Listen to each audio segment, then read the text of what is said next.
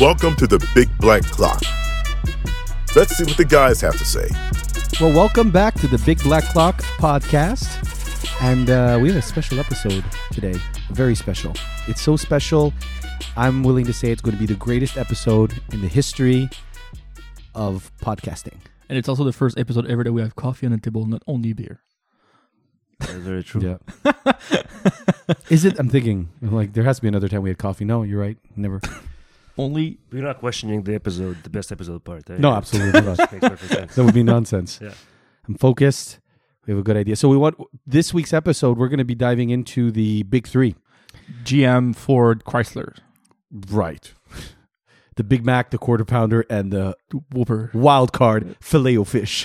What, about the Mexican? uh, yeah, no, we're going to talk about Audemars Piguet, Patek Philippe, and Vacheron Constantin. VC?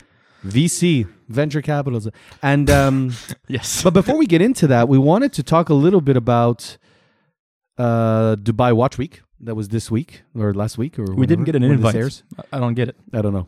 Well, I'm not allowed in that part of the world anymore. wow.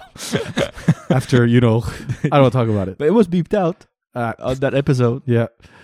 anyway, but before we get into that, let's do um, a customary wrist check. So, who wants to talk first about their what they're wearing today? How about you start, Carlos? Uh, big three. So my biggest watch, I guess, Rolex, Air King. I uh blanking right now on the reference, but it's the latest. it's one one six nine hundred. Yeah, it is Cool. Perfect. Yeah. so you know the easy trick is to put me on the spot for those things. um, Put you on the it's- spot for everything. It's uh, really, really getting a lot of scratches, more Yeah. and more. So uh, Can that's you, good. Can you detail it at the at the dealer I could, in general? but um, right now I'm I'm like thinking, do I just like go all in and just wear that like full time and just it's my Rolex and gonna keep it for decades and it's gonna be all dinged up and at some point just send it back to Rolex or have the whole the history behind it, or like Yeah, get but it you could- Polish, uh, po- polish and um, Polish, not the same thing, and uh, um, just be more careful with it. But you ever being more- polish a you can- sausage? it's very, very confusing. Uh, so, so you yeah, can you can detail it probably, right? Hell yeah, yeah. Go to any jeweler; they'll do it for you. yeah, yeah. and they'll polish any polished sides, and they'll brush anything that's yeah, brushed. yeah, right? and um, now you can buy like um, same same thing as cars, like a 3M skin for Rolexes. that's the that, dumbest thing I've ever heard. It's, I find that so stupid. I so you find. put like a cover, like an iPhone. no, you don't on you your don't watch. see it. It's like a it's a like a transparent pellicle, um, like but you uh, know it's wrap. there. Yeah, but you don't scratch it. At It's least stupid. It's like You don't putting a- see it, it's though. Like putting a, It's just it's like putting a muffler dumb. on your car. It's dumb. On, on your uh, Just to your protect it. I- I 1995 just- I'm Odyssey. just Wait, saying it- but would you actually consider putting that onto your watch? I'm just saying it's out there Um, yeah, but why are you s- bringing it up? because like for someone who might just want to have the, the, the watch for become a a year huge and resell it and don't have any scratch on it, it's way cheaper to put a, a, a film on it than get it refurbished. Okay, sure. Right? Yeah, I guess so. It's like so much angle. Like that's stupid. That's dumb. I don't know. It's just You, you put it on, sap, on, on a sapphire crystal. yeah, dude. You put a whole skin on it. I don't. Yeah, I'm i will not send you the really- link. You, will Yeah. understand better, I guess. But uh, yeah. It's awful. Anyway, that's what I'm wearing this week. Yeah. Ever since we talked about the Explorer, I think I'm gonna buy an Explorer. Maybe I don't know. Fuck, I, I love an Explorer so Yeah. much. God damn it. The size is perfect too. At Maybe 36. maybe maybe my next purchase. Can't go wrong, right? You never lose money on those. And what about you, Dimitri? What are you wearing today? So I'm also wearing my big watch. I'm wearing my Speedy, Oh, but I put it on uh, Uncle, Seiko. Mm. Nice. So I got an Uncle Seiko bracelet that kind of resembles whatever it is, um, uh, w- the new uh, generation. Yeah. And A very nice bracelet. It's a little cheaper. You can sell course. because it's like a stamped. The clasp is stamped, Um, Ah, but it fits perfect. but it fits perfectly and it looks perfectly. Like it, it's very comfortable too. It kind You of like? uh, it's it's kind of like um gives it a vintage feel. yeah yeah for Yeah. sure.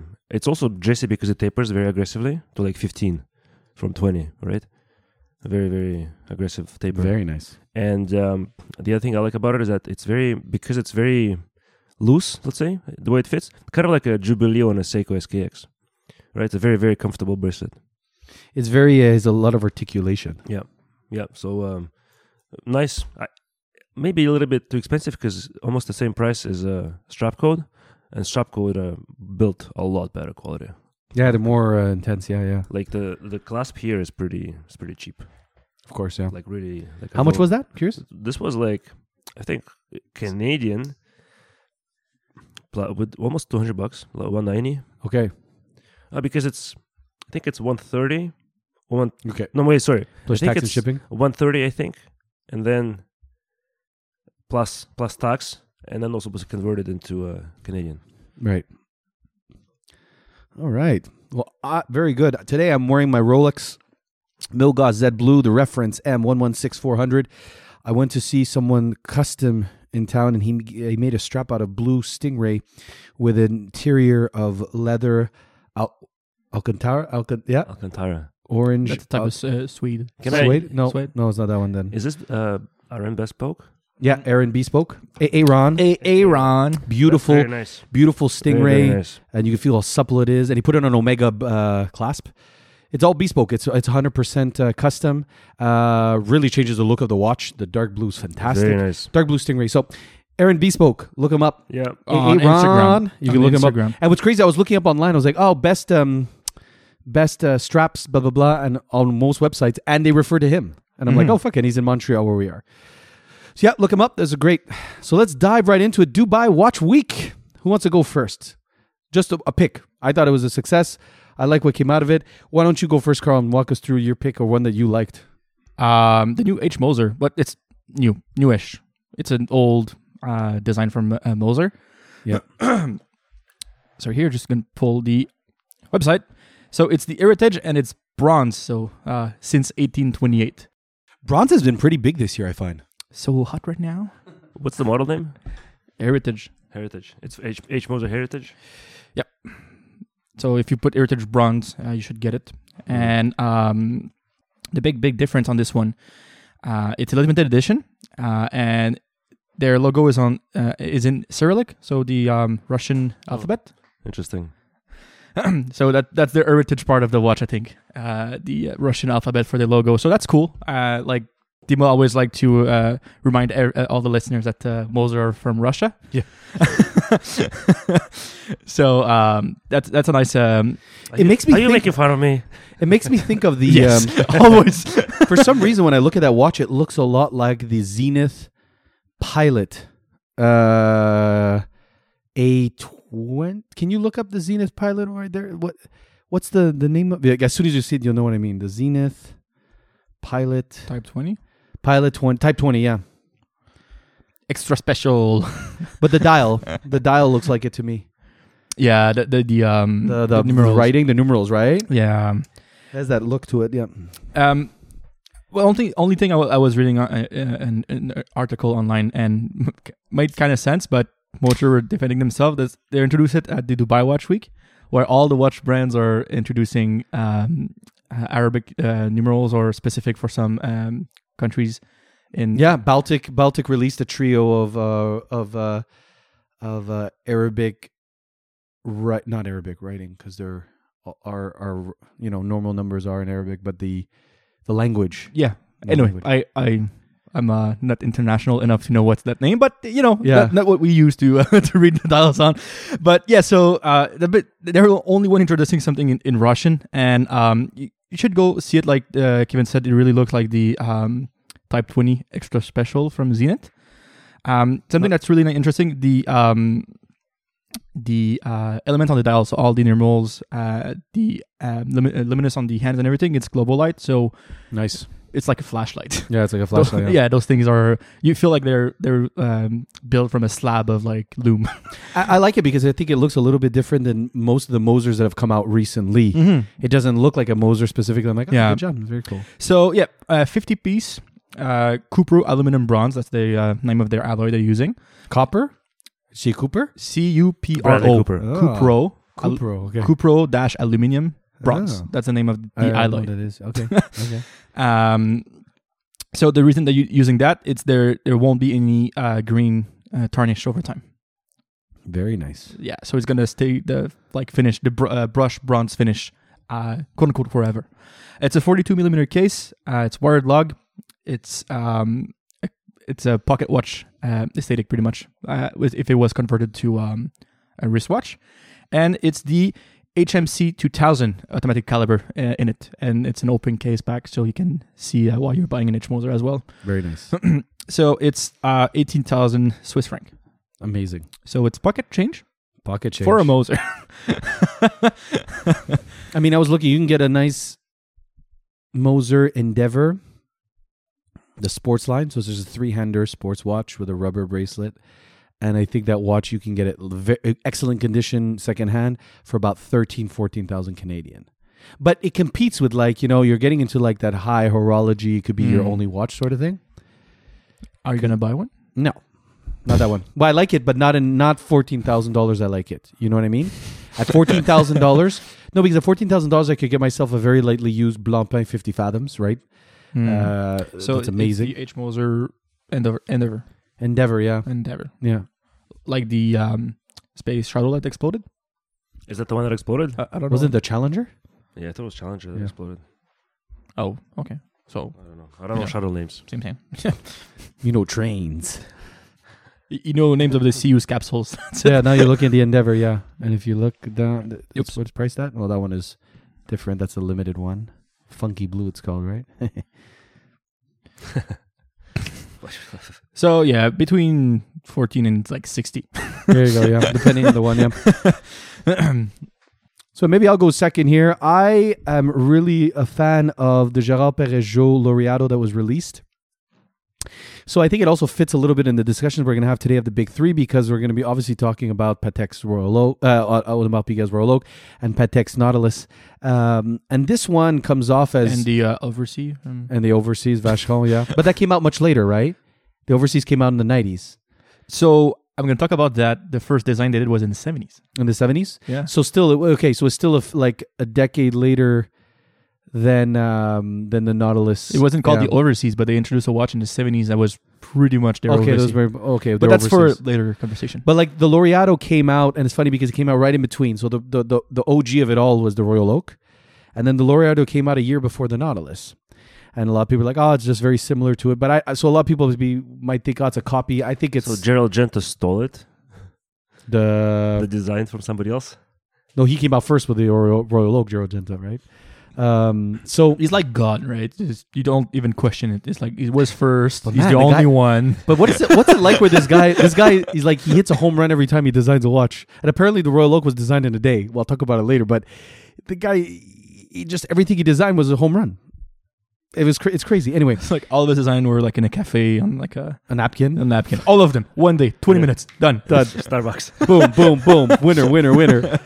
But I, I would say, like, uh, anyone looking, you want an affordable Gerald Genta design or that's very similar design, and not Gerald Genta, in this case, Gerard Perregaux, High Horology, uh, the Laureato is one of them. And they came out with two watches, of course, following the trend of the year. Green, they come out with a green and blue Grand Feu enamel uh, dial. So it's something that a lot of people like these these these are sports watches, but now they come with this beautiful glass textured dial. The green and the blue just pops. Um, I think they're excellent. Uh, they're apparently um, uh, sorry, we'll go back to that one after. so the dials themselves, they come with this br- bright um, texture that reveals itself. They call it a guilloche sunray motif. So it also has a date complication at the three, and the the font on the the writing is just re- remarkable. It's just it's really really beautiful. It it's, it fits perfectly with the dial. Doesn't stand out, which is something I really hate. I don't like dates in general, but they do such a good job with this one. Forty two millimeters, same size as the other ones. Hundred meters water resistance, so it can send. You don't like dates like I do. I don't really appreciate a date window, but big dates. Huh? A big date. Yeah, it's different. Yeah. Yeah. Yeah, yeah, because it's Yeah. Uh-huh. either make it the focus of your dial or Yeah. make it so it's subtle and it, it's make it good or just don't. exactly, exactly. And I feel they, Agree, they yeah. cut corners with that Oh, yeah. sometimes. You look at the Seikos and stuff like oh they, they just putting a nice frame around the date makes all the difference when they don't and it's like doesn't Sometimes I line- just feel like they punch it out. Like they go, ah, Exactly. It we feels have like like it date was, like, behind it, It's and not stapled, but like it was punched out, right? Like a punch card. and then the, and the font doesn't quite fit the nature of the watch. You're like, find a better font for your dates. And anyway, so this watch comes in with the caliber GP01800, entirely assembled, designed, produced, adjusted, all in house. Um, 54 hours of power reserve. It uh, excels aesthetically. Beautiful circular grain main plate, beveled bridges, Côte de Genève stripes on the bridge as well. It's gold. Uh, the it's gold. The oscillating weight. Um, so it adds some you know precious materials to the movement. The watch is priced at 15,200 USD, but each variant is limited to 188 pieces. And I really think Gerard Perregaux missed it here for that. Even the Onyx, the black Onyx dial that they have on their Laureato was also limited. If they made that as a regularly produced watch, 15,000 US dollars, I'd consider it because you can't get a Nautilus, you can't get an Audemars Piguet Royal Oak, and this is not a copy to them. This was there before the Nautilus. This is Mhm. their own watch. I, I really give it credit. Like the Baume Mercier Riviera is an incredible, like the the one with the Baume at Sick movement. Integrated bracelet sports watch is- can't go wrong with them. So I think that they're it has enough charm that it's a good alternative. And a lot of people will ah, it's just because you can't get a Royal Oak or whatnot. No, they have their own they have their own weight to it. What watch can you get anyway? Well, All the one that they're integrated Really nice. bracelet. We're looking Parmigiani Fleurier has that beautiful micro rotor Tonda. Then you have Sapec that has this beautiful Antarctic whatever it's Speaking called. of Sapec. Huh? Speaking of Sapec, Yeah, uh, he's uh, one of the founders of of Patek. there you go. there you go. And that watch is something if you can get on a list that that watch goes for like seventeen thousand euros, but it's almost the same price as the Nautilus. That's the point. So you're like, well, maybe I get that, or you get there's GP Laureato, um, other integrated bracelets. There's the new Lang and Hazen. Hmm. Uh, I believe that's how you pronounce it. There's there's a couple of them out there. They're incredible, but if you can't get them, it's like it's just such a turnoff to so you go away from them. Or the Langanzan Odysseus, but you can't get that either because they're like, well, you haven't bought another Langa, you can't. You're like, fuck off. anyway, so anyway, I think they just missed it because of the fact that they made it limited. If they made this full, I'm I might look. I would sell maybe my. I mean, look at that blue. Look at that green. I might. You know, it's just it's incredible. Mm, I prefer the blue. F- Yeah, me too. Yeah, I'm, I'm partial to blue, but it's a grand feu enamel. Like it's not just steel. like this is amazing with this beautiful textured dial. What's Oh, It's- the um the Irish brand? The Scott It's Scottish and it's Scottish. Anordain. Ain't only okay. Anordain. Anordain. Anodine, right? Anordain. Dimitri, what do you got for us? Um, the one watch that I want to mention from the Dubai Watch Week is the uh, the introduction of the new Oris um, big crown pointer date Mm-hmm. uh, in blue. But the the special thing about it is the first one with the small seconds at that new movement caliber 400. So caliber 4 403. Yeah. Um, uh, crazy movement. The watch itself is 38 millimeters, and the movement has 120 hour power reserve. It's just it's unreal. Hmm. Um, that watch is the first one that's not limited that features that mechanism. Just a nice watch in general. I feel I feel like that they they nail it with the small seconds. It kind of reminds me a little bit of my almost my Flieger. All right, just the general shape is very similar, but the blue is almost like the IWC blue. If it, maybe maybe if they had a slightly larger version, that would be an interesting alternative as well. Like if they had like a 42 or 43 millimeter, Uh, what's the size? uh, 38. Oh yeah, it's on the smaller, Smaller size, size, but it's a with- pilot's watch, Yeah, original but with pilot's bezel like this, it probably fits bigger too, right? Yeah, yeah. You could probably make it a bit bigger For the if oars? they wanted to. Yeah, just slightly larger dial. Yeah. Interesting. Mm. So yeah, that's the that's the watch that I wanted to talk about. That's a fantastic caliber. It's not very cheap, unfortunately, because that caliber is like winning awards, right? Uh, the 400 from Oris, but the watch is like 3500 But- US. Before that watch, that caliber was only available in limited edition. Yeah, That's so bold. well, like here's a whole caliber that's only in limited edition. Caliber 400? uh, 403 specifically. 403, yeah, I think that was, uh, yeah, Not because the the 400, 400 they is came in the out, it was Aquas. pretty, Mm. they had it in their watches, yeah. Um, what else did I want to say? Uh, no, that's it. I think it was great because the Oris presents a, a watch that is a little bit more attainable. Like it's not a $15,000 Moser or a Right. $15,000 GP With a crazy Laureato. Like, caliber. hey, this is a beauty. And that blue, the black strap and the beauty, the red tip, it just, it fits perfectly with the white uh, date wheel around. It's just, I find it's a really nice uh, iteration to the pointer date, the vintage font. Like it, it's well done. It really is well done, that Oris. It's a little bit on the pricier side I- Yeah. because of that new mechanism. 34 US. It's quite a bit. But that could be your pilot's watch. Yeah, yeah. You know, that's that could be your like and there's not a lot of pilot's watches in that range of 4,000, 5,000 there. I'm thinking like there's Not many. really. Not really, yeah. No, you have to Oh. go to IWC at that point. Yeah. Yeah. Big Pilot 43 is like 10. Anywho, but the That was a Zenith nice one. the Zenith Pilot is like 6,000, right? So anyway, but that's a beautiful beautiful watch. So yeah, that Oris is really just a, a winner in my book from the release. Beautiful. Really good. Um, Uh, you had um, Bikram Pointer Date, right?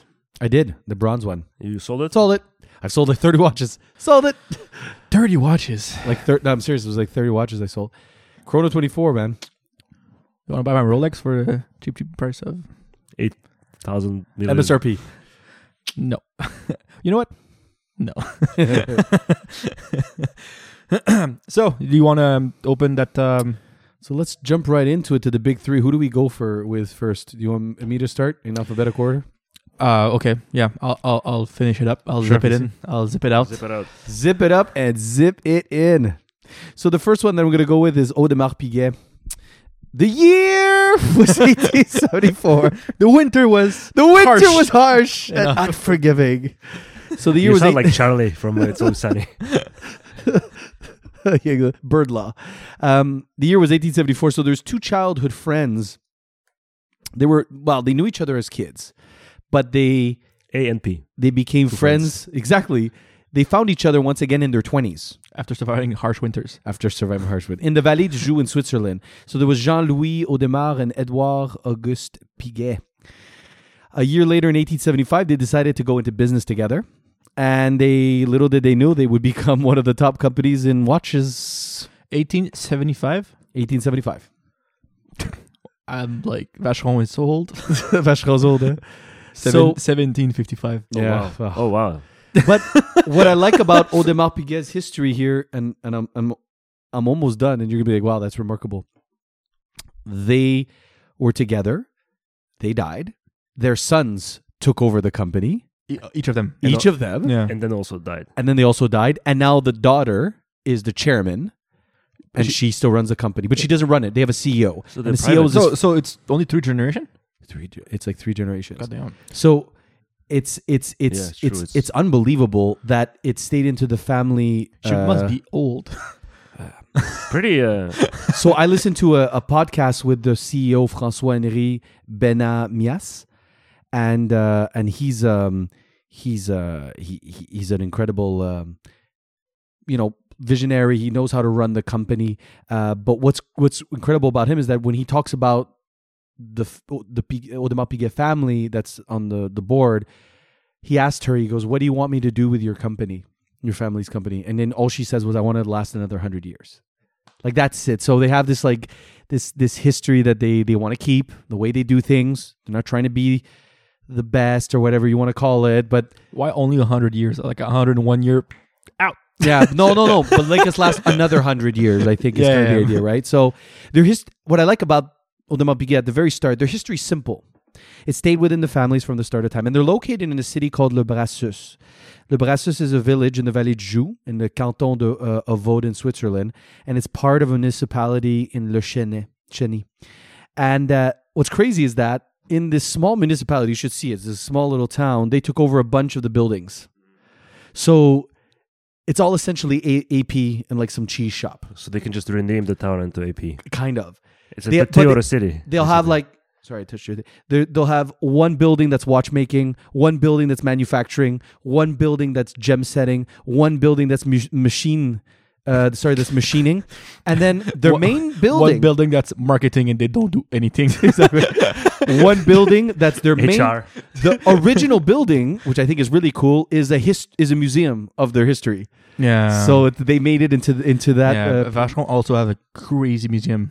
Oh, too. yeah. I'm gonna talk a little bit about that. So later. does Patek actually. but I'm yeah. sure they all do. Like, But like this- for, for those companies, like for the big three, they like, fucking better yeah, yeah, I know, but this, but like the marketing teams don't do shit. Like uh, that those puppies sell themselves. because yeah because because it can't be like a shack like in the movie Borat where the guy comes and goes, "This is my bed and this is you know what I do." This. you know they, you know they have like Yeah, century of like um, history behind it. So the original building is actually a museum where you can see, um, which is great for tourists to ki- to kind of see to the evolution of this brand.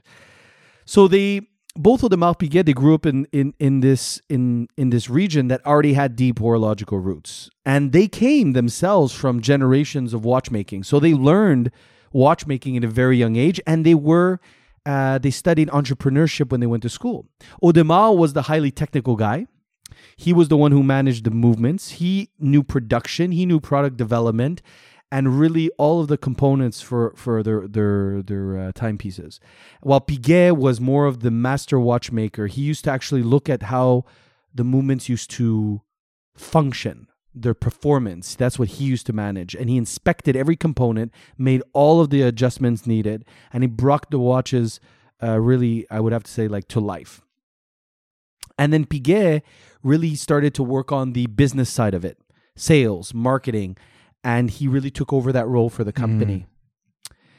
Um, and they've been, they have been a, like, like time given, but they they've been at really making groundbreaking creations s- since the A- start as of it. The big three all. Yeah, right. they really like contributed to it. The And reason here's- why we call them the big three. and if I start working through it, like the first thing they they first came out in 1892 with the development of the first minute repeater wristwatch. And then in 1899, they debuted the first Grand Complication pocket watch. The model of this pocket watch in 1899, this is what's so crazy, had seven complications grand and small strike, which is the minute repeater, uh, alarm, perpetual calendar, deadbeat seconds. So it would really tick, chronograph with jumping seconds and split seconds. And it's, it's insane. And then things changed for the company when they both passed away. Uh, and what's when crazy was this, by the way? I'm just I'm when they just passed away, curious. Yeah, like they right didn't before the show- war started, 1918, Okay, 1919. So for like 30 years, well, 40 years, they were Yeah. pretty much ruling. and you the know what's company. crazy? It's it's so I don't want to say romantic. They both died within the span of a year. Uh, Yeah, from uh, they died from broken love. heart bubonic plague. or Wow. that. Goddamn. he died of a broken heart. He died bubonic plague. So in 1918 and 1919, they died. And then the business remained in their sons, Paul Louis Audemars and Paul Edouard Piguet. And then they continued the family tradition, uh, starting right away with the creation of the thinnest pocket watch. Uh, caliber in 1925 and the development of the first skeletonized pocket watch in 1934 and they debuted the thinnest wristwatch in 1946 they really became a watch icon, I would have to say. Of course, in the 1970s, the quartz crisis was killing everyone, and Audemars Piguet. Uh, died from it. well, no, they were all struggling, and like Oh, everyone okay. else was struggling, No, I- I was like, uh, and they people, knew like, they within needed to, company. to do to be bold, and then they hired the legendary designer Gerald Genta, who And that's Never the, heard the, of the, him. the sons from the the initial sons company. from Second Audemars- generation. Paul, Paul and Paul. Now they're both So named the, Paul. they, I'm just curious because like there's only been three generations of people running the company, right? So like they must have been there for a very long time. Three or four. I- I'll have to check if it's the great granddaughter or the granddaughter. well, if it's a granddaughter, she's like in their 90. I don't. Yeah, I gotta check, 90s, but right? Like, it could be the great, but I know that still family. The chair, the chairman of the board is still That's a, pretty a- cool. a family member. It's amazing. Yeah. So then they told Genta that they wanted to create a whole new category of watch. Hey Genta, Yo, yo Genta. Geraldo. Yo, bro. Yo, Geraldo.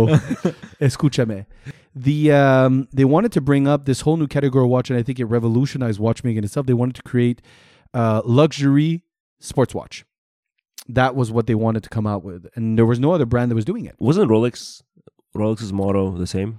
I don't think it was a luxury, luxury, eh? sports watch. I It think just they- happened to be. I think they were just great, but they were just like What they ad- advertise it now, it's the everywhere watch, right? It's the Yeah. watch that's designed to be taken anywhere, any conditions. exactly. They do advertising? I, don't think it was a thing. a Rolex, the everywhere watch. I just don't know. Luxury sports watch. So the, the, they had the nah, this is the Explorer watch, this is your diver's watch, this is your Yeah. pilot's watch. I think Yeah, not yet. exactly. So So now here's it's called the a luxury. sport line, but Yeah, now it's this luxury sports watch. So they needed a design. Gerald Gento was instantly inspired, and he came up with the Royal Oak. that's in the 70s, eh? This is in the 70s.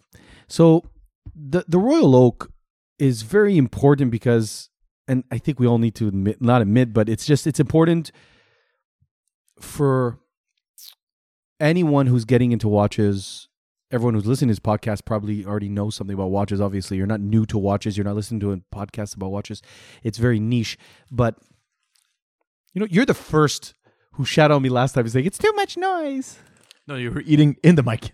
i wasn't eating in the mic Oh, yeah, you were. Okay, go. Move on. Go on. You, you- you go get- take a bite of your cookie. No. It's for later. It's for later. anyway, so we- they came out with the Royal Oak, and it's just such an important contribution to the watch history. And I think that it's it's something that everyone needs to go and do a little bit of of uh, of research about because it's it's it's it's quite important. and it was kind of polarizing because a lot of people were just they didn't understand they didn't quite see the what kind of of trend it was going to set and we're going to talk about the Nautilus after. We just talked about the Laureato, the Bowman Mercier Riviera. That's also a gimmick from them.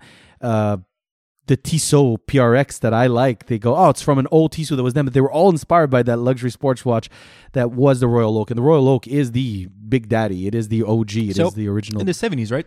Just a bit before uh, the uh, Nautilus. eh? yeah, yeah, yeah. So when they say luxury sport watch in the seventies, right? Yeah. Who do you think they were marketing it to? People playing tennis, people like playing golf, or people like hiking? I don't I, know. am trying to understand, right? Because it's a sport watch or sports car, I know what it goes fast. I think right? it was for everyone who wanted to wear a sports watch that wore a suit to- every day to work. That's what I'm thinking. Yeah. That's a good, okay. so uh, like bridging a logic. gap, pretty much. Bridging that gap because everyone was wearing a 34 millimeter leather strap, you know, dress watch. Hmm, And Mm, they're like, you know what? What if we made a luxury sports watch that you can wear with a suit? Because they all Yeah. wear they all wear suits, right? Mm, okay, fair enough. Fair enough. Fair Hell, enough. you used to wear Fair. a suit when you were a foreman at a factory, right? so Yeah. yeah. So We used to have to wear suits at the call center, which makes no sense. no sense. What? Anywho, but these these watch the the, the Royal Oaks really set uh, the tone for the brand. Uh, really had them take off, and it really set the cemented themselves as as being uh, innovators and iconic in that very way. And then they continued on. Um, they were able to create. After that, they um, they ca- came out with their 30th anniversary. They had Emmanuel uh, Guet, um, who then 10 years after uh, the release of the Royal Oak came out with the Royal Oak Offshore, and it was still polarizing, larger sp- uh, luxury sports watch, uh, and they continue to innovate uh, uh, to this day. So i you currently had them um, come out with the, the the Royal Oak. Ten years later, they had the Royal Oak Offshore. In 2002, for its 30th anniversary, the Royal Oak treated itself to the Royal Oak Concept Watch, a very futuristic titanium 602 uh, year? Alacrite, uh, 2002. Okay. Yeah, and um, I wonder what was the like the, the first quote unquote mainstream watch that used titanium, I don't know. I don't right? know. Because like, r- nowadays, like it, it's a for me, it's a nice metal to see people using for the watchmaking. Must be with like a quartz watch, right? But even in, in the car industry, right, titanium wasn't really a big thing before even the end of the nineties.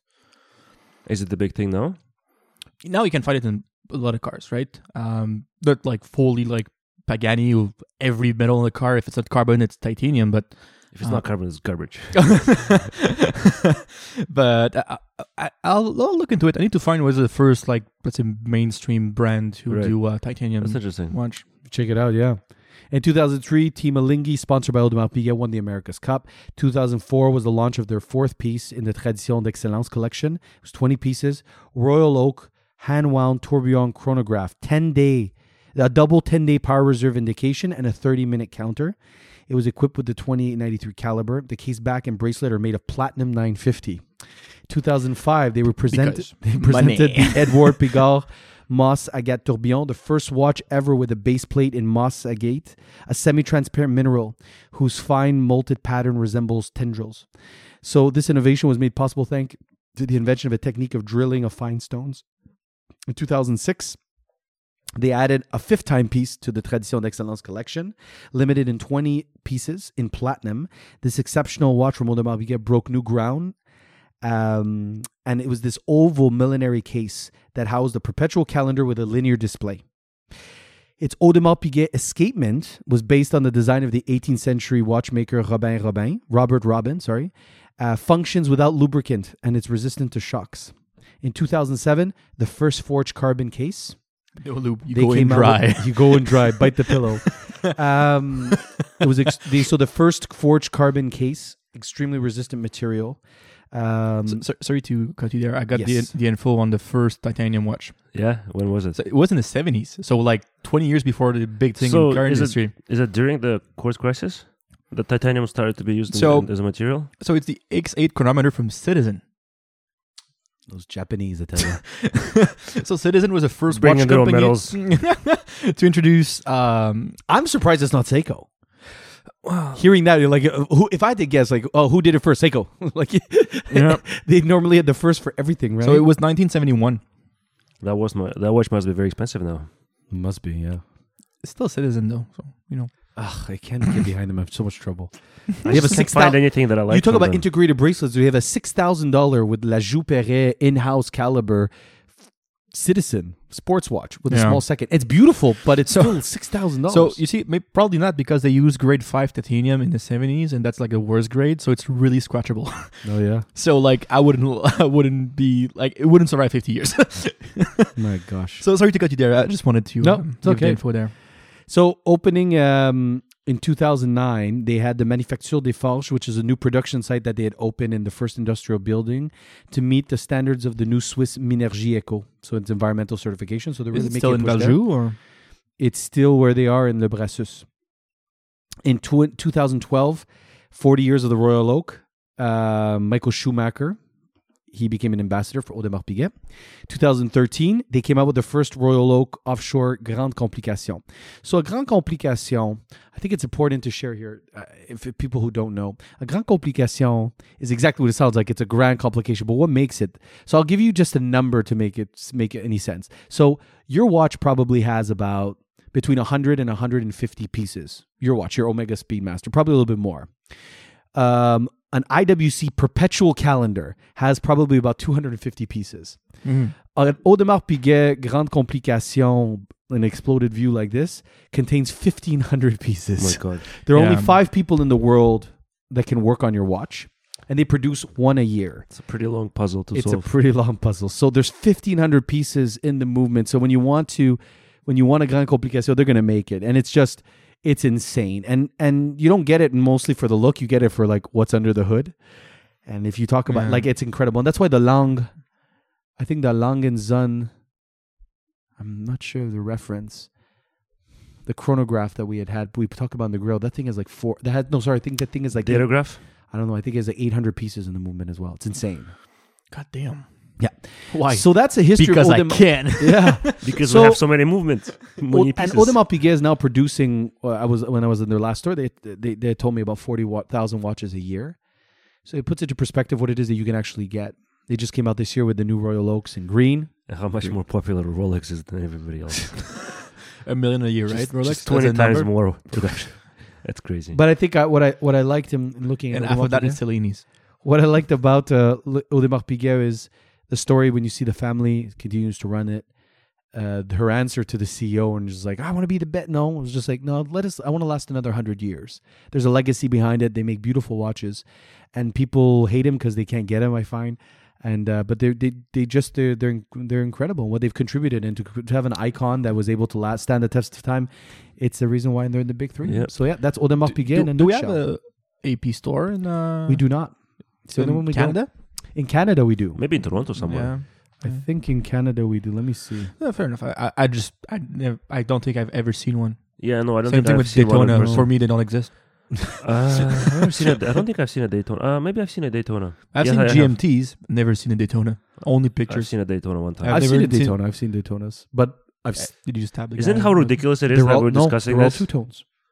I've seen the two tone Daytonas. They have a they have those Like- quite in abundance, gold and silver. The two tone. Like in store or Yeah, on yeah. someone else? Uh, wrist, No, no, I've seen them in, and you in didn't store. buy it. It's thirty thousand dollars. You just sold thirty watches.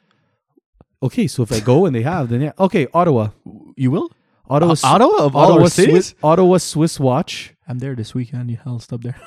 Ottawa Swiss watch. No, but this is for um, a center. Find a boutique. Let's go Canada. Oh, uh, my colleague from work They're was laughing telling at me. me It's that like it's it's, not a- um, it's uh, a better deal there in Ottawa with the Rolex watches. Probably. Sorry, Canada Place, Vancouver. Less people. Canada's Wonderland. really? Canada's Is that at a Wonderland mall? Drive. Isn't that like amusement park? Audemars Piguet. Huh? Canada Wonderland. Yeah, what is that? It's amusement park, right? It's owned by Six Flags. you go up the roller coaster, down to your left, you'll see the AP store. yeah, it's uh, Ottawa Swiss watch. I don't know. It's yeah, yeah, anyway, I'm on this. we, thing. we, but anyway, we, we do have one. Okay, cool. Cool, cool, cool, cool, cool. cool. so yeah, that was my uh, pay Audemars Piguet. Who's going next? Who wants Uh, to go next? I'll go next. Yeah, alph- uh, alphabet, uh, alphabet, Alphabet. No, what, wait. Say it. Alphabet. al- alphabetic order. Alphabetical. Yeah. Alphabet. Oh, wait, I'm tired. Um, okay, let's go. Uh, curious though, before I continue. So before the release of Royal O- Oak, what would be the flagships from AP? Like before the seventies, how popular was the brand? I, I, curious. I think they were popular, but I don't think they had the level of popularity they had. They were Right. considered a macro brand before the seventies. no, but they were they, no, but they were they were they were always, they were making high High, high um high luxury or high horology luxury. right? So if you had an old Olympic game, Right. you're wearing a dress watch, but you're wearing an AP, and you they can were always find- making luxury. Oh yeah, always They were- luxury, yeah. always always. But it was that sports watch. I just took it off because that's and that's been the craze since. right? Who Yeah. wants a fucking sports watch? yeah well, everybody I don't were. like those designs. I don't like the oversea. I don't like the. uh, For me, I like the look like a stop sign. Oh really? You don't? You don't like those designs? I, I understand uh, the importance of those watches, but those lines don't make it for me. A, a bit too industrial, I feel like. Right? I would own Like, a my- like, Nautilus. same thing I, with- like a Nautilus or a Aquanaut. yeah, Can't go wrong with those. but also, uh, also, uh, and- and, they, Genta, eh? Aquanaut. Uh, I think so. and they You look tell like me uh, you have Patek. I'll check. But keep going. and, Yes. and- and they look like a like a, a hublot, a porthole, like the windows on a ship. yeah. For me, it's a bit too. Uh, yeah, you know, go back to Ulysse Nardin. big view design. but um, so yeah, they all all the craze. That's the um, yeah. They just yeah, we just got the PRX right. Oh, so yeah, the yeah, PRX. Yeah, that kind of confirms it. you don't like the PRX. you know what? I think for the price, I like it better than all of those uh, like overseas. Right. and- Yeah. right. Right. But there was someone at my work. He bought himself a Tissot gentleman because he didn't like the integrated bracelet. And some people are like, I just Right. yeah. I don't like integrated bracelet, and you have to. I feel I feel that integrability. It's a commitment to that bracelet for that watch, right? Yeah, but usually, usually when they do that, they, they have confidence that they have good bracelets, right? yes. Yeah, but if you don't want to change it, you're kind of fucked. Yeah. Well, you can buy you can buy leather straps for it, but it's not going to be easy. Or you can be like Vostok, like the one that I have. Yeah. That is, almost has like an integrated bracelet. It's like, well, you don't like it. Too bad. change watch. Change what? Go Yeah. buy another. Yeah. So uh, who who are you going to talk about? I'm gonna be talking about Patek. PP Uh, it actually, it, it He's got sounds like like, a buzzer. their Did you history. See it like that? PP. PP. Oh my god. Their history is quite uh, similar, actually, to uh, to AP in the sense that it's two people that started the company. One of them was more of a, like an entre- entrepreneur kind of guy, and the other guy was the watchmaker. Spoiler alert. Vacheron Constantin is two names. Two It's the guys as same. well. It's the same thing. one guy was making watches, the other one was a businessman. Yeah, exactly. and the businessman's He had name the is always recipe. the first one in the name. Ah, no, not, for- uh, not for Vacheron. No? Okay, No, interesting. just, uh, Constantin. did. Anyways. Vacheron Constantin sounds better than Constantin Vacheron. so there's two Polish guys that started the company. It's Antoni Patek and Francis Sapek. And I'm sure you've heard the name Sapek, right? It's Yeah. a, like a highly luxurious uh, independent brand.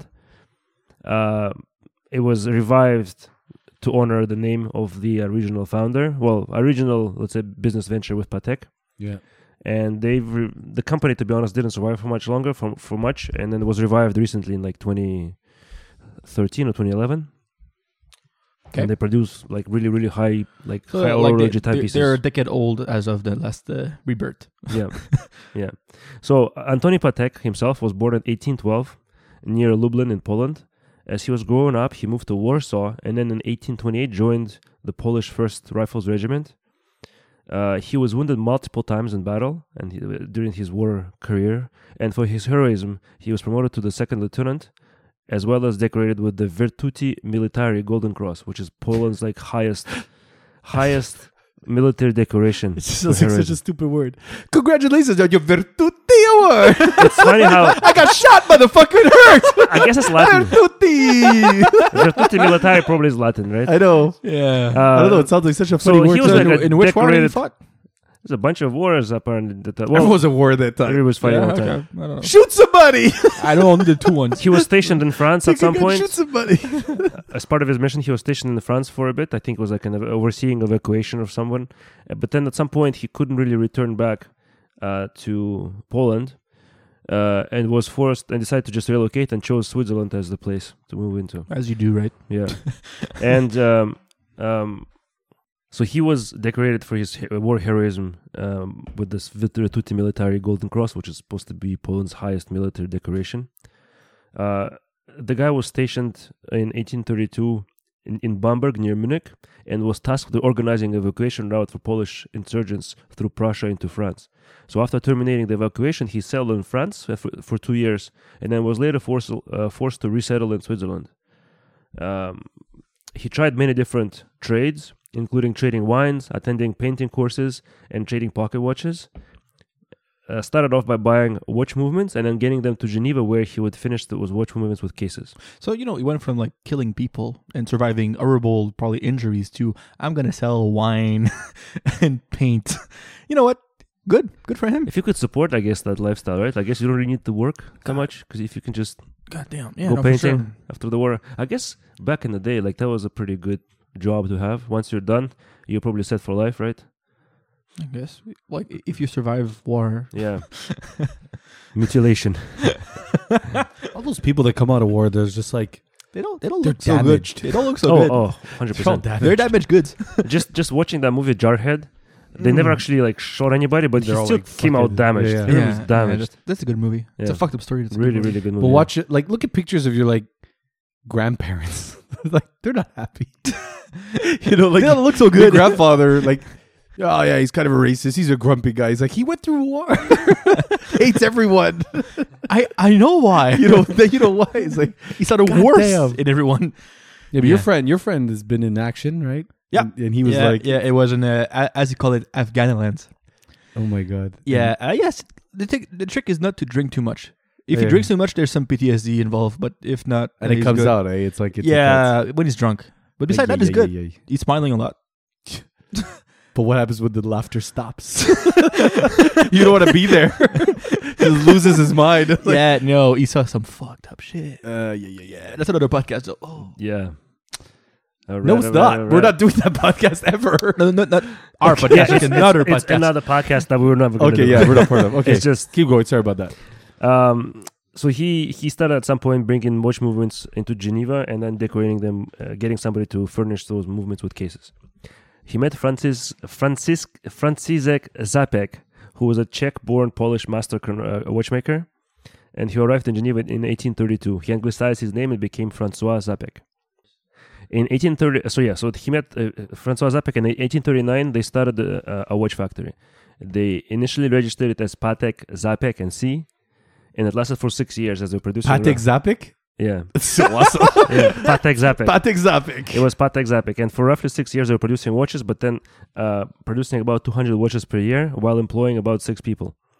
Uh, to this day, there are still some pieces left, which is a testament to the quality of what they were producing. Uh, by 1945, six years later, due to growing disagreements between Antoine and Francois, uh, they parted ways and both continued to produce watches on their own.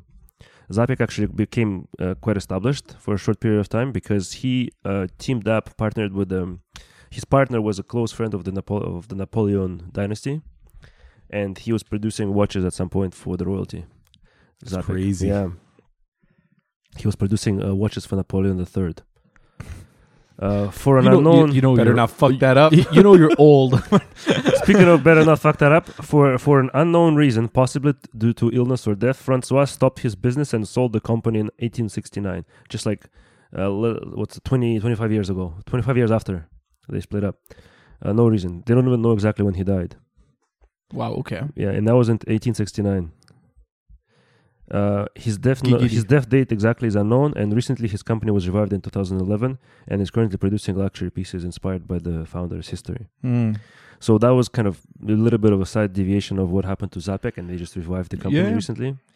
Uh, but by 1845, uh, Patek found a new partner, Adrien Philippe, uh, who was also a master watchmaker at the time.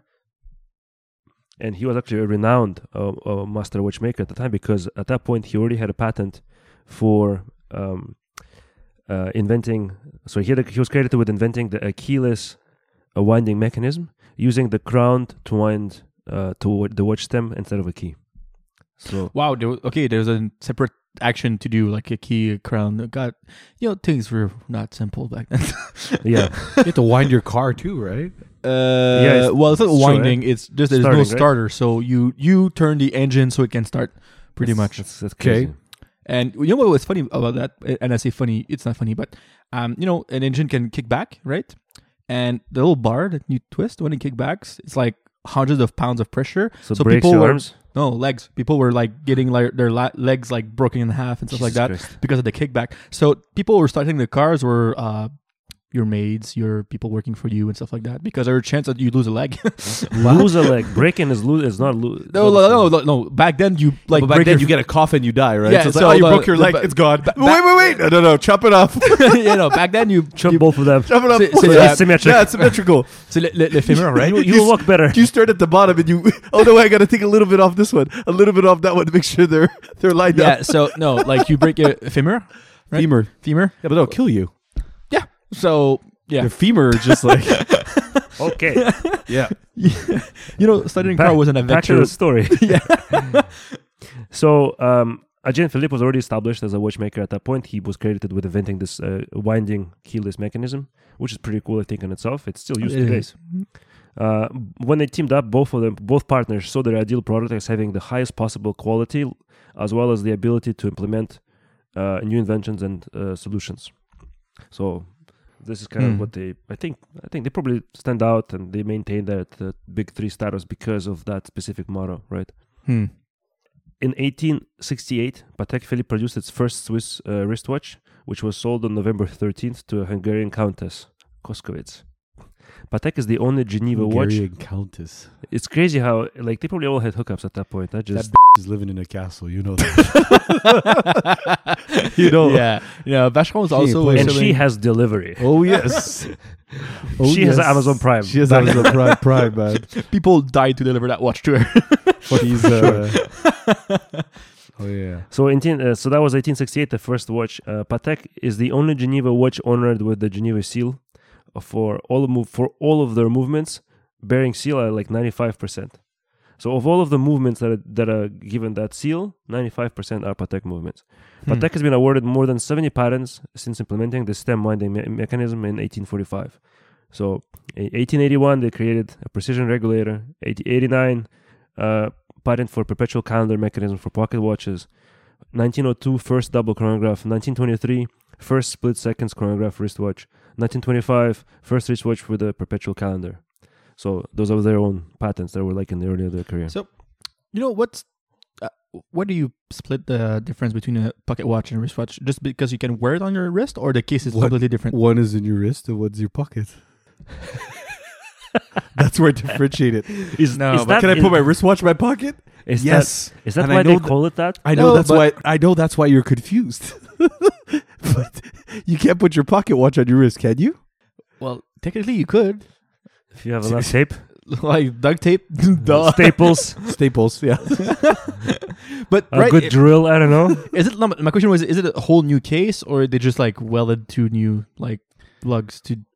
well at some point how like the military watches right what, um, what are they called uh, trench watches right they kind of started like that. They basically found a way to um, put lugs onto a, a, Yeah. a little a, a little pocket watch Yeah. and then put a strap around it. Hmm, okay. And if you Okay. if you look at them like like Shinola, right? They're trying to look like that a little bit, or like the watches. Hmm. Well, they kind of look like just a big clock with lugs attached. we love those. Yeah, exactly. We love the big clocks. Who doesn't?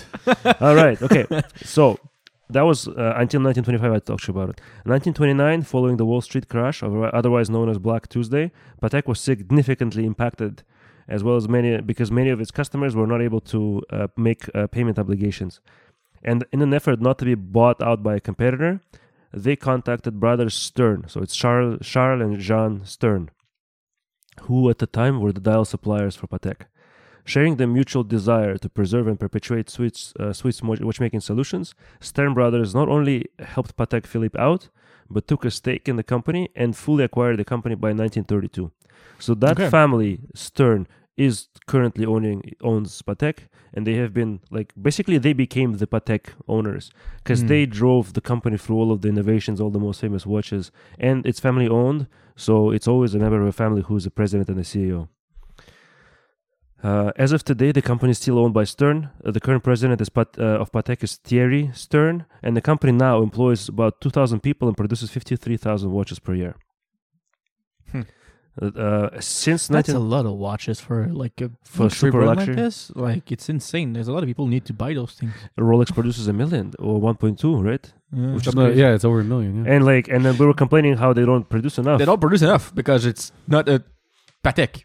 but but isn't it dangerous to set up production levels so much higher because maybe your your demand fluctuates because you're not prepared if you have so much inventory and it drops, right? Can I ask you a question though? If you Do you think they have inventory? Bu- bu- inventory. If you walk, so I have a question to you. Okay, New World.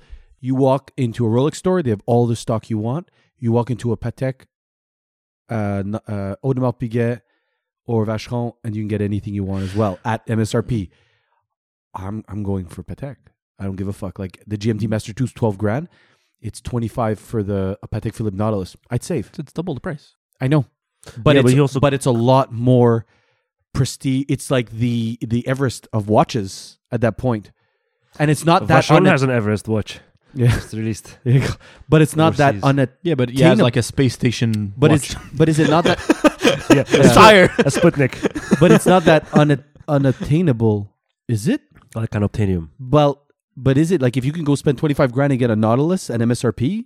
Yeah, because it, you can sell it for like 150. uh, You, you know what? I, yes, I understand that, but it's but not no, the you same can thing, in my right? world. My world is because I just you can know. walk into any store and get anything at MSRP, because right? they, like for example, if, Same as if I Rolex. take your Milgauss or my Air King, that I think right now in the Rolex world are the two one that are most out there, right? As yours kind of green and mine is weird. uh, yeah. Pa- Patek won't have something like this, right? So yes and no, Wow, they- yeah, unless it's some limited edition. Yeah, I agree. Yeah, right? So I, I understand what you're saying that like us as watch enthusiasts, like Patek is like there, and if for It is like it dollar really for is, dollar, yeah, we'll yeah. always go for the bigger one. Yeah. But I, I think that Rolex will still I sell think now as, the as level they of sell watchmaking- because if they're right now able to sell one one point two million dollar uh, one point one one point two million units, it's because it looks like they are right. It's not because they're hard to get only. But let's be honest here. Subs are eight grand, nine grand. right. Like, what better bang for buck can you get? if you want, in your if you're buying watches, you got Fuck, I ten. wanna- I wanna sub. you got ten grand. You walk into a Rolex store, and goes, you "Give me want a sub." all the Rolexes. but you walk into a Rolex store, you got ten grand. You go, "Oh, give me a sub." Like you're done. Like you could be done. You could be like, "That's it. I, I've got my. I've And I'm got my. out. I've got all my. Wa- like I. I don't need any other watch. I'm like, Yeah. you know. Um, let me just quickly finish the, Well, let the me Patek finish. part. yeah. Don't look at me. Don't finish. so on- once they got acquired by the Stern family in 1932, they started producing all of the like all of the famous watches basically that we know Patek by now. Uh, 1932, Patek launches the first Calatrava Reference 96. Such a cool name for a watch, eh? Yeah. I, I Calatrava? love that name. I, I just just the Calatrava? coolest, Yeah, You, yeah. you also like the name from Carlos Bucharest. They have pretty cool yeah, names. yeah, I do like the Monero. Monero? Yeah, Mm. I don't know what their other names are. By compacts. No, Heritage. that's a type of uh, screw. John Wick. Yeah. I don't know. the John, the John Wick special. Um, so 1932 they released, released the first Calatrava. 1944 they win a record number of first prizes for precision in the Geneva Observatory uh, competition. 1949 they they patent for a, a Gyromax balance, so it's adjustable balance wheel. Instead of a weight adjustment screws on the outside of the rim, Gyromax has turntable weights recessed into the top of the rim. 1953 patent for self-winding mechanism caliber 12-600 AT. Uh, 1959 patents for time zone watches 1976 they launch the first nautilus reference 3700 and in 1997 they launched the first aquanaut 5065a i'm not sure if aquanaut is also Joel Genta. was he still at patek for that at that time I don't know if he it seems did like that, it's yeah. been 20 years He was everywhere. Like, come on. Every time we talk about any brand, Kevin is like, oh, Genta Design. And he mm, has like a semi croquant. so hmm. yeah that's it It's a semi erection, is what you're saying. semi croquant. Hey, I got my Gerald Genta design watch. I'm super happy with Did it. you Which sell one's it? great? No, no. I which don't. one the My Gerard Bulgari. Perregaux? oh but bulgari My oh. Bulgari. Is a is a nice G Shock. Yeah. you, you don't sell it yet No, I love that watch. I'm gonna keep that watch. That Bulgari is amazing. It's so great. did you sell any big watches You still have your Panerai? Yes. club monaco Yes. I have my Nomos. I kept some of my big ones. I guess I got rid of everything else. You're consolid- consolidating up, right? You're Yeah, yeah. pretty trimming, consolidated. trimming the fat. that's a good way to do it No, it really is, It's, yeah. the, o- it's the only way. No, but I have like 18 watches. I, I know I have the Right. 18. And like six of them are Seiko. I have a Casio. I did buy, like, I, I've been selling watches and I bought, I bought because of you, uh, but I, I was interested in before, not the chronograph, but I bought a Casio Oceanus on Oh, nice. Black Friday. Nice. I paid, I paid like five hundred bucks for it, Cool watch. Canadian. But it's not the chronograph; it's the regular three hundred. right. It's fucking awesome. You It's- already, you already received it? oh yeah, Nice. titanium. It's atomic clock, right? So it just like fucking syncs with it's it's to the second. It's beautiful. amazing. And I'm like, okay, if I'm gonna get a Casio, that's the one I'm gonna sell everything else of Casio, right? Yeah, my you're- Seiko you're- box, my Seiko box has like the Casio Oceanus. I got my two Seiko SKXs because I'm gonna keep those. I love those. Um, I have my my Bruce Lee, my Pogue, and then I have Okay. my um, my Seiko Presage, the one that I call a Grand Seiko for a grand, right? Panerai. Um, That's the one that doesn't have any glass on it, right? Well, it does, but it looks like it doesn't. Just fucking AR like crazy. Then I have my Panerai on one of the stands with the two, right? So I have Panerai, Rolex. The other one I have my Bulgari, and I'm waiting for, I'm waiting for uh, what's it called? My um, Ming. Ming. That's right. That Then in, you will get in 2023. then in that box I have my Stova, my Omega Seamaster, and my uh, Sim- oh, Gerard the Sim Master, Perregaux, my Gerard Perregaux, and then in the row below that, I have my Hoyer Monaco, my Nomos, and I'm waiting because I got um, I Oh. or- oh, no, no, I ordered, no, I was on the waiting list. I ordered the Baltic uh, Aquascaf Duo Crown. yeah. Oh, nice. I Like want a to- memo, it squash. looks like a memo box. yeah, yeah, I aqua really- squash. yeah, Aqua squash, yeah, exactly. Yeah, the aqua marine squash. legume. Buried legume. oh, oui. Sacre Sacre Hubert. All Um, right. And that's all I got. Everything else I sold. I kept the That's, tag uh, word, that's but I- impressive. I sold everything else. Yeah. Fini. Goddamn. And I'm gonna get one I'm, watch. I'm waiting for a big three watch. a big three. A- anything else No. is disappointment. then I'd have to sell. Like I was thinking, it was like maybe sell my Panerai, get a a, a, a, um, a blanc pain. But one that we didn't mention here, I wanted to mention integrated bracelet, a sports watch. I was thinking that's very that's affordable. You can get Cartier Santos. We didn't think of that. I love, the Kelsey Santos. Santos. Yes. Anyway, back to Patek. Sorry about that. So I'm pretty much done with Patek, actually. So not back to Patek, back to me. Hey guys, that was part one, a long one. We talked a lot. So come back next week. So if you enjoyed this episode, please reach out to us on Big Black Clock Official on Instagram or email us at bigblackclockteam at gmail.com. Send us your pictures, corrections, ideas, insults, and let us know if there are any pieces you want us to review, with of course the caveat that we can afford them. As always, be good to each other, eat good food, have some drinks. For those of you always watch shopping, happy hunting. Thanks for spending time with us, and we will see you next week.